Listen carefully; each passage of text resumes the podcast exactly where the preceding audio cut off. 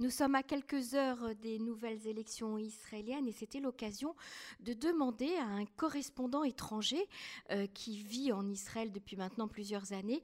Il s'appelle Frédéric Mettezo, il est permanent, euh, correspondant permanent de Radio France à Jérusalem et il observe et scrute la campagne électorale israélienne avec ses jumelles euh, depuis maintenant un certain temps.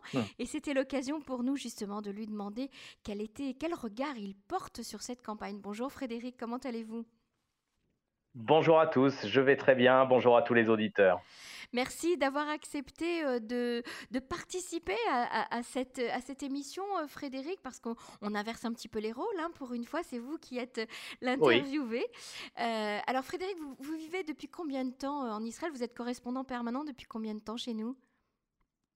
Je suis arrivé en août 2019, donc ça va être ma troisième élection législative en Israël déjà. Donc vous avez un petit peu d'expérience, on va dire, un petit peu beaucoup même. Voilà, exactement. Euh, j'ai certains correspondants qui avaient couvert une élection en quatre ans. Euh, moi, j'en suis déjà à trois en même pas deux ans. Alors justement, c'est ça qui nous intéresse, c'est euh, votre perception, votre regard et votre analyse aussi euh, sur le déroulement d'une campagne euh, électorale en Israël. Et puis peut-être on, pourra faire un petit parallèle entre justement les, trois dernières campagnes, les trois dernières élections auxquelles vous avez assisté. Oui, moi, ce qui m'a frappé en Israël, d'abord, c'est la, complexité du paysage politique israélien et la façon dont je dois le raconter aux, auditeurs de Radio France, c'est-à-dire France Inter, France Info, France Culture, France Musique et France Bleu. Il faut savoir qu'à peu près un tiers des Français nous écoutent. Donc, il faut vraiment être le plus précis et le plus pédagogique possible parce que en Israël, il y a la droite mais alors, euh, Netanyahou, c'est la droite, Bennett, c'est la droite, Lieberman, c'est la droite, Gideon Sar, c'est la droite, et pourtant, ces gens-là, ils s'entendent pas forcément. Mhm. Donc, il faut que j'explique euh, qu'en Israël, il y, a, des sous-groupes, il y a des droites qui seront plus nationales, plus laïques, plus religieuses. Donc, ça, c'est déjà quelque chose qui, n'existe pas en France. Mhm. Ensuite, euh, il y a ce système de proportionnel intégral qui fait que finalement, c'est pas du euh, pas du tout scandaleux qu'en Israël, on envisage peut-être qu'un jour le candidat de centre-gauche Yair Lapid s'entende avec un candidat de la droite nationaliste euh, soutenu par une partie de, religieux nationaux, Naftali Bennett. En France, c'est inimaginable. Donc c'est ça qu'il faut expliquer. Il faut être capable de mettre des étiquettes. Benny Gantz en France, ce serait quoi? Ce serait la droite, ce serait la gauche, ce serait le centre droit? Moi, je le présente plutôt comme un candidat de centre droit. Donc, il y a déjà ça qui est, qui est difficile. Euh, quand j'explique aux, auditeurs français qu'il y a 12 voire 13 listes qui pourraient avoir des élus à la Knesset, mmh euh, forcément, il faut être capable de les, les classer par, euh, par grande famille. Mmh tout à fait. Et la présence des petits partis qui, en fait, ont des représentations qui sont souvent très minimes et qui se retrouvent dans un gouvernement de coalition, par exemple. Exactement, et peut-être que euh, ça peut même faire une majorité. Mmh euh, là, euh, attendons les résultats, mais quand on voit que le candidat islamo-conservateur Mansour Abbas n'exclut pas euh, un soutien, euh, on va dire, euh, extérieur à Benjamin Netanyahou, c'est quand même quelque chose de complètement contre-intuitif. Mais si ce sont peut-être deux ou trois députés qui permettent à Bibi Netanyahou de faire sa majorité, peut-être qu'il les prendra. C'est compliqué à expliquer que le chef du Likoud ne ferme pas non plus la porte à une alliance avec quelques députés arabes. Ce serait vraiment une première en Israël. Tout à fait. Alors, est-ce que aussi l'absence de débat, de débat politique vous choque? Alors me choque, j'ai pas à être choqué. En tout cas, oui, ça me, ça me marque beaucoup. Euh, j'ai l'impression que c'est encore plus le cas dans ce troisième scrutin, mais mmh on est vraiment dans un référendum pour ou contre Bibi. On, est, on ne parle pas beaucoup du chômage, euh, on ne parle pas beaucoup d'environnement. Ça, c'est quelque chose qui m'a beaucoup marqué quand je suis arrivé en Israël. C'est la, la pauvreté du débat environnemental par rapport à, ce qu'on peut voir en France et dans l'Union européenne on ne parle plus ou quasiment plus euh, du conflit israélo-palestinien, de la question euh, des territoires, etc. Tout ça, c'est complètement euh, occulté par voulons-nous garder Netanyahou? J'ai expliqué d'ailleurs récemment dans un reportage sur France Culture que ici, les gens ne disent pas forcément le Premier ministre Benjamin Netanyahou, ils disent Bibi. Mmh C'est dire si, avec ce petit surnom qu'emploient tous les Israéliens, qu'ils aiment ou, qu'ils ne l'aiment pas d'ailleurs. Hein, mmh voilà, il fait partie du paysage, il fait partie de la conscience collective israélienne. Et quand je devais expliquer aux auditeurs français ce surnom Bibi, je disais, ce n'est pas une question de l'aimer ou pas l'aimer, c'est comme ça, c'est Bibi. Vraiment, on voit que c'est lui qui, qui marque le débat. Euh, c'est assez peu comparable, euh, je pense, avec euh, la situation en Europe. Peut-être que la comparaison la plus proche, ce serait Nicolas Sarkozy en, 2012, où il y avait quand même un, fort clivage, une forte polarisation sur, vous vous souvenez, pour ou contre Sarko. Bah là, c'est pour ou contre Bibi. Voilà. Rag, Bibi ou Lo Bibi, en fait. Rag Bibi ou Lo Bibi, exactement. Voilà, mhm. c'est ça rien que Bibi ou tout sauf Bibi. C'est ça, tout à fait. Et est-ce que euh, la présence de nouveaux partis euh, vous a un petit peu interpellé? Est-ce que la présence ou la non-présence des femmes, ou la, petite présence des femmes aussi, par rapport à, l'engagement politique qu'on peut avoir en Europe euh, auprès des femmes? Alors, euh, en ce qui concerne spécifiquement euh, la France, euh, on ne peut pas dire que la France soit non plus moteur en la matière, contrairement à l'Angleterre ou, à l'Allemagne, qui mhm. ont déjà eu des femmes aux commandes pendant des années et des années. Mais c'est vrai que moi, c'est quelque chose qui, m'a surpris de voir finalement la, petite place faite aux femmes. Alors, on a Marav Miraeli pour Avoda, qui, qui, est là, contrairement au dernier scrutin, mais quand on voit, par exemple, que les femmes font le service militaire en Israël, quand on voit que Golda Meir, elle a été euh, première ministre euh, dès les années 60, euh, je crois, ou 70, mmh on se dit mince, on est un... Mmh oui, voilà, Golda, les, plus anciens, quand ils me parlent de ça, ils disent Golda. Mmh ben, on a l'impression qu'il n'y a pas eu de suite, il n'y a pas eu de concrétisation. C'est vrai que je trouve que dans une société où, par ailleurs, dans la société israélienne, euh, les femmes ont un rôle tout à fait affirmé. Euh, c'est quelque chose, oui, que j'ai assez remarqué. Mais bon, euh, je me garderais bien de faire des, comment dire, de faire la leçon euh, parce que c'est vrai que euh, en France, c'est pas beaucoup mieux. Hein. Mmh non, on parlait de l'Europe en général.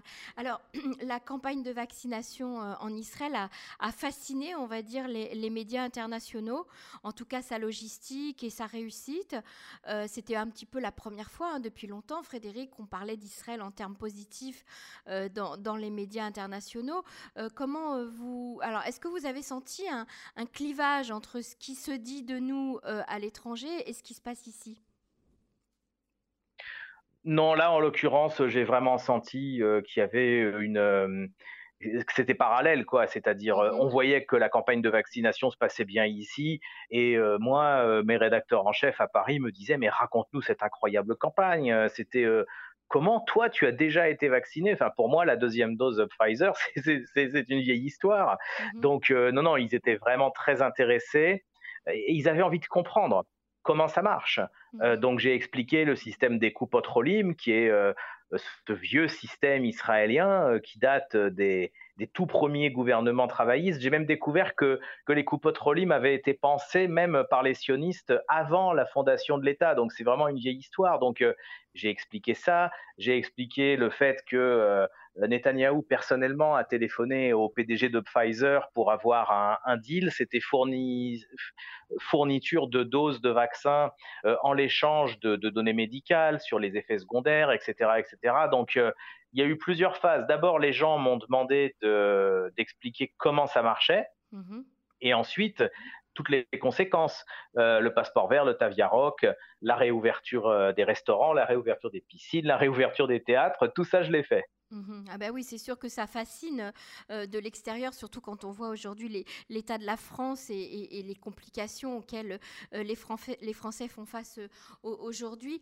Et est-ce qu'il y a, des critiques par rapport à, la situation, on va dire, démocratique du pays, qui est quand même remise en question assez régulièrement? La Cour suprême est obligée à chaque fois d'intervenir et de prendre des décisions pour justement protéger les droits fondamentaux et les droits civiques. Ça, c'est aussi perçu de l'extérieur ou pas du tout? Alors, euh, oui, ça intéresse, dans, on va dire, en temps normal, ça intéresserait. Mais c'est vrai que là, le Covid a quand même euh, mmh beaucoup, beaucoup euh, occupé euh, les, écrans et les postes de radio et les colonnes des journaux en France. Donc, c'est des débats sur lesquels j'ai moins, j'ai moins travaillé parce que bah, vous savez comment ça se passe. Les places sont chères sur les antennes. Mmh et donc, bah, quand j'ai raconté la vaccination, c'est plus compliqué ensuite de rentrer. mais bon, j'ai quand même raconté, mmh j'ai, voilà, mais bon, j'ai quand même raconté deux, trois histoires. Par exemple, le passeport vert qui pose des questions. Euh, les employés de Hadassah, vous savez, qui ont été placés en congé forcé parce qu'ils mmh n'étaient pas vaccinés, les 80 employés de Hadassah. Euh, aussi l'application euh, Amagen, qui était la, première au monde. Donc, mmh. bon, j'ai été aussi été interrogé sur ça, mais c'est vrai que vous voyez, ces trois sujets, c'est-à-dire euh, cinq minutes en un an. Oui, c'est ça. Alors, il y a un autre sujet qui a, qui a bouleversé euh, euh, le paysage politique et, surtout le, paysage total de la région, ce sont les accords d'Abraham. Est-ce que vous avez eu l'occasion d'en parler et quelle a été vraiment la réaction dans les médias de voir soit ces, ces, accords de normalisation, soit ces nouvelles relations économiques, etc., avec des pays qui jusqu'à présent n'avaient pas du tout l'intention de se rapprocher d'Israël alors ça intéresse évidemment euh, quand Israël signe des accords de normalisation avec des pays arabes, euh, donc euh, Dubaï, Bahreïn, le Soudan et le Maroc.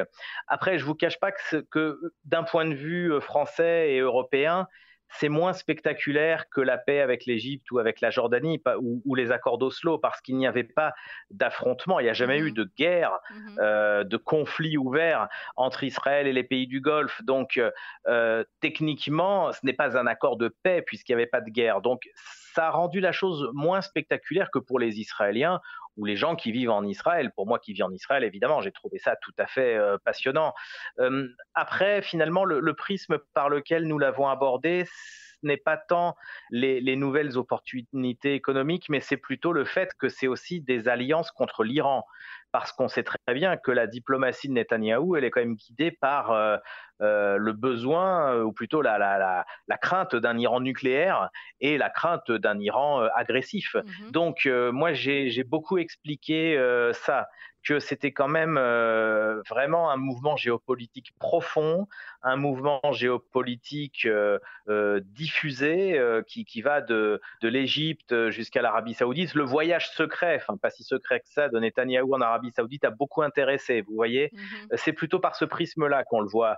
en plus, c'était compliqué parce que au moment où les accords ont été signés, on avait eu les reconfinements, etc. Donc moi, j'ai pas pu me rendre aux Émirats ou, ou à Bahreïn en reportage donc sur, sur les opportunités économiques ou sur tous ces Israéliens qu'on voyait, euh, vous savez, qui se prenaient en photo à Dubaï, etc. Mmh euh, il y avait un côté même un peu enfantin, j'ai trouvé. Enfin, mmh c'était vraiment. Euh, c'est un peu comme s'ils allaient à, dans un parc, dans un parc d'attractions ou comme s'ils allaient visiter Versailles. Mmh ça, j'ai pas pu le raconter puisque je, n'y étais pas. Hier soir, on a pu voir dans, sur la à la télévision israélienne justement un reportage où on voit les gens de Dubaï, hein, les, les, les habitants de Dubaï qui attendent avec impatience que les Israéliens euh, reviennent, euh, qui apprennent quelques mots euh, d'hébreu, qui se préparent à leur arrivée parce qu'ils ont découvert un autre peuple, une nouvelle culture, une nouvelle façon de vivre. Ils ont été très très surpris d'ailleurs. Donc ils, se, ils essayent un petit peu de s'adapter, on va dire, au, public israélien, mais ils le font avec beaucoup d'entrain. Oui, ils servent de la nourriture cachère dans les restaurants, la nourriture cachère dans les restaurants, mais tout ça pour des raisons là purement sanitaire, je n'ai pas pu faire ces reportages-là. J'ai n'ai pas pu mmh beaucoup voyager dans la région. Alors, quelle image aujourd'hui avec la réussite justement de la campagne de vaccination, avec les accords d'Avraham, etc. Quelle image a, par exemple, Bibi, le fameux Bibi, euh, dans, les médias euh, français? Et puis, euh, quelle image a Israël aujourd'hui? Est-ce que vous avez senti qu'il y, y, a du changement ou pas du tout? On continue de critiquer Israël systématiquement c'est difficile euh, de vous faire une réponse euh, manichéenne en, noir et blanc. Euh, je ne peux pas vous dire ce que pensent les Français ou les Européens. Je peux vous dire, moi, ce que j'essaye de restituer. Mhm. moi, j'essaye d'abord de restituer des faits. je ne suis pas là pour pour inventer ou développer euh, je ne sais quelle théorie, je suis d'abord là pour partir des faits. Mmh euh, il y a des faits, c'est que par exemple, vous parliez d'une image plutôt positive pour Israël. Euh, j'ai fait plusieurs reportages sur les séries télévisées israéliennes mmh mmh qui montrent qu'il y a une créativité en Israël, bon, qu'on connaissait déjà dans le cinéma ou dans la littérature. j'ai montré cette campagne de vaccination qui effectivement a donné une image positive du pays, mais je ne l'ai pas fait pour dire regardez comme Israël c'est beau, je l'ai fait pour dire regardez la réalité d'Israël. Mmh euh, après, euh, j'ai aussi parlé euh, des sujets qui fâchent, il y a eu des, des, polémiques, d'ailleurs qui, qui, juridiquement avaient besoin d'être tranchées sur la vaccination pour les populations palestiniennes. Mmh J'en ai parlé, il me semble normal d'en parler. vous parliez de Netanyahou c'est vrai que en France, il est vu comme un leader fort. Euh, il est vu comme quelqu'un d'assez, strict. Euh, pas Poutine, parce que Poutine, euh, bah, il, y a quand même des soupçons sur les très mauvais traitements qu'il inflige à son opposition. Hein. n'est mmh pas du tout le cas pour Netanyahou, mais en France, si on vous devait, si vous deviez qualifier Netanyahou, je pense que les gens vous diraient majoritairement qu'ils sont, euh, voilà, que c'est un homme, euh, que c'est un homme euh, dur. Le problème de la perception d'Israël, et là pour le coup de ce vieux conflit israélo-palestinien qui en ce moment est heureusement beaucoup moins meurtrier, c'est que vous avez des gens très militants de part et d'autre. Et je vais vous citer un exemple. parfois, pour le même reportage, euh, qu'il s'agisse d'un reportage où je parle de l'équipe cycliste, vous savez, euh, Israel Startup Nation, mhm. qui avait disputé le Tour de France, ou que je fasse un reportage sur la vaccination, eh bien, pour le même reportage, il y a des gens qui vont me dire que je suis un islamo-gauchiste antisémite eh et d'autres qui vont me dire que je soutiens un État colonisateur et apartheid. Donc la, position, euh, votre position est délicate et difficile. Parce que mhm. chaque chaque militant a sa grille de lecture. C'est ça, tout à fait. Alors, Frédéric euh, je vais vous poser une question un petit peu délicate quand même. Est-ce qu'il y a des sujets que vous avez proposés à votre rédaction qui ont été refusés? Oui, mais ça arrive tout le temps. Mais mhm. ce n'est pas une question euh, idéologique. Euh, vous êtes journaliste, Emmanuel, vous savez comment ça se passe. Un journal, ça dure, je sais pas moi, 15 minutes. Et, et bah, on n'a pas la place de faire 17 minutes. Donc oui, ça arrive souvent mais ce n'est pas par choix euh, idéologique, c'est pas, pas pour me dire on ne euh, veut pas voilà, parler. Si c'est un sujet positif, par exemple, sur Israël, on vous dit pas, ah ben non, pas ça, encore, euh, ça, on, ça sert à rien. Nous, on veut des sujets plutôt un peu, un peu durs sur Israël, etc. Moi, j'ai choisi, et c'était aussi le choix de, Radio France, hein, donc des, des rédactions qui m'emploient, c'est de raconter l'ensemble de la société israélienne et je dois le dire aussi de la société palestinienne parce que je me rends mmh également très régulièrement à, Ramallah, à Hébron, à Bethléem, euh, à Naplouse, euh, etc. Mmh Donc non, quand des sujets ne sont pas retenus, refusés, vous savez, il y a un côté un petit peu, euh, un petit peu méchant. Donc non, quand des sujets ne sont pas retenus, c'est soit qu'il n'y a pas la place, mmh soit qu'on estime que c'est un sujet peut-être trop vous savez, trop euh, local, qui ne va pas forcément intéresser. Euh, par exemple, quand il y a euh, des divisions entre Benny Gantz, Bogi Yalon et Yair Lapid, honnêtement, ça va pas forcément intéresser les Français parce que c'est trop dans les détails. C'est trop dans les détails. Mmh vous voyez, je suis pas persuadé que les Français soient intéressés. pardon, je suis pas persuadé que les Israéliens soient intéressés par euh, les dissensions qu'il peut y avoir au sein du mouvement En Marche euh, à Paris. Tout à fait. Alors Frédéric, euh, avant de nous quitter, j'aimerais que vous nous donniez un petit peu votre, votre sentiment. quelle, est, quelle est la plus belle rencontre que vous avez fait en Israël depuis votre arrivée ici comme correspondant permanent Ou quel a été l'événement qui vous a le plus marqué que vous ayez vécu en tant que journaliste? Oh, il y en a plusieurs. Euh, c'est ça qui est assez incroyable ici, c'est quand on rencontre les Israéliens et les Palestiniens, c'est des gens qui sont riches euh, en histoire. Vous voyez, histoire familiale, histoire personnelle, etc. Donc, euh, il y, a, beaucoup de choses. J'ai été très marqué par la rencontre d'un d'un très vieux monsieur qui a 96 ans, qui s'appelle Lucien Lazare il est membre du, comité des justes à Yad Vashem. Mhm. Euh, c'est un monsieur qui participe donc euh, à la validation des candidatures des dossiers des justes. C'est un monsieur qui était euh, résistant pendant la guerre. il est venu en Israël dans les années 60 et, il vit maintenant ici. Il a 96 ans. C'est un monsieur qui lit, qui écrit, qui adore l'histoire c'est vraiment une rencontre, euh, une rencontre formidable. Euh, et puis, euh, j'ai été aussi marqué, et, il faut bien le dire, quand vous vous rendez sur des, sur des endroits en, zone C, notamment dans la vallée du Jourdain, où on peut assister à des expulsions de communautés bédouines par l'armée israélienne, même si je suis journaliste et je suis là pour rendre compte des faits, c'est des choses qui sont difficiles à voir parce que c'est c'est des situations humaines euh, douloureuses et, je pense que c'est vraiment le travail du correspondant de, de rendre compte de tout, mmh le positif, le négatif, ce qui rend joyeux, ce qui donne le sourire, euh, ce qui va peut-être euh, plutôt vous faire monter les larmes aux yeux, et, surtout y aller sans préjugés. Moi, c'est vraiment comme ça que je travaille. je n'ai pas de, de préjugés. Moi, j'ai un préjugé, c'est de raconter ce qui se passe de le remettre en situation. Et après, si je peux faire euh, passer euh, ces belles rencontres, euh, voilà, rencontrer un, monsieur de 96 ans qui travaille à Yad Vashem, c'est quelque chose de formidable. Si votre rédaction vous propose de rester dans la région, vous direz oui? Ah ben, vous savez, je suis, je, suis, je suis là au moins pour 4 ans, donc euh, déjà c'est un beau séjour. Mmh Après la suite, euh, on a encore le temps de voir. Euh, bon, moi, je suis, je suis français attaché à mon pays évidemment, donc je pense que, que, je retournerai un jour vivre en France. Mais, mais c'est vrai que c'est une région tellement intéressante et, et surtout sur un petit périmètre. C'est ça qui est intéressant. Vous allez de la frontière libanaise à la frontière égyptienne en quoi 4-5 heures de route. Et, et la, la, société israélienne est quand même très riche, très très très complexe. Hein. Euh, la société palestinienne est très intéressante. Et moi, j'ai envie aussi justement euh, de faire tomber les clichés, vous savez, mmh euh, qui circulent en France sur les deux sociétés. Je pense qu'on est on est trop bloqué sur des tas de, clichés dans les années, euh, vous savez, hérités des années 80, 90, euh, qui, qui mmh n'ont plus lieu d'être du tout. les Israéliens d'aujourd'hui, c'est pas les Israéliens de l'époque des accords d'Oslo, et c'est pareil pour les pour les Palestiniens. Mmh et moi, j'ai cette chance, comme correspondant étranger, de me rendre partout.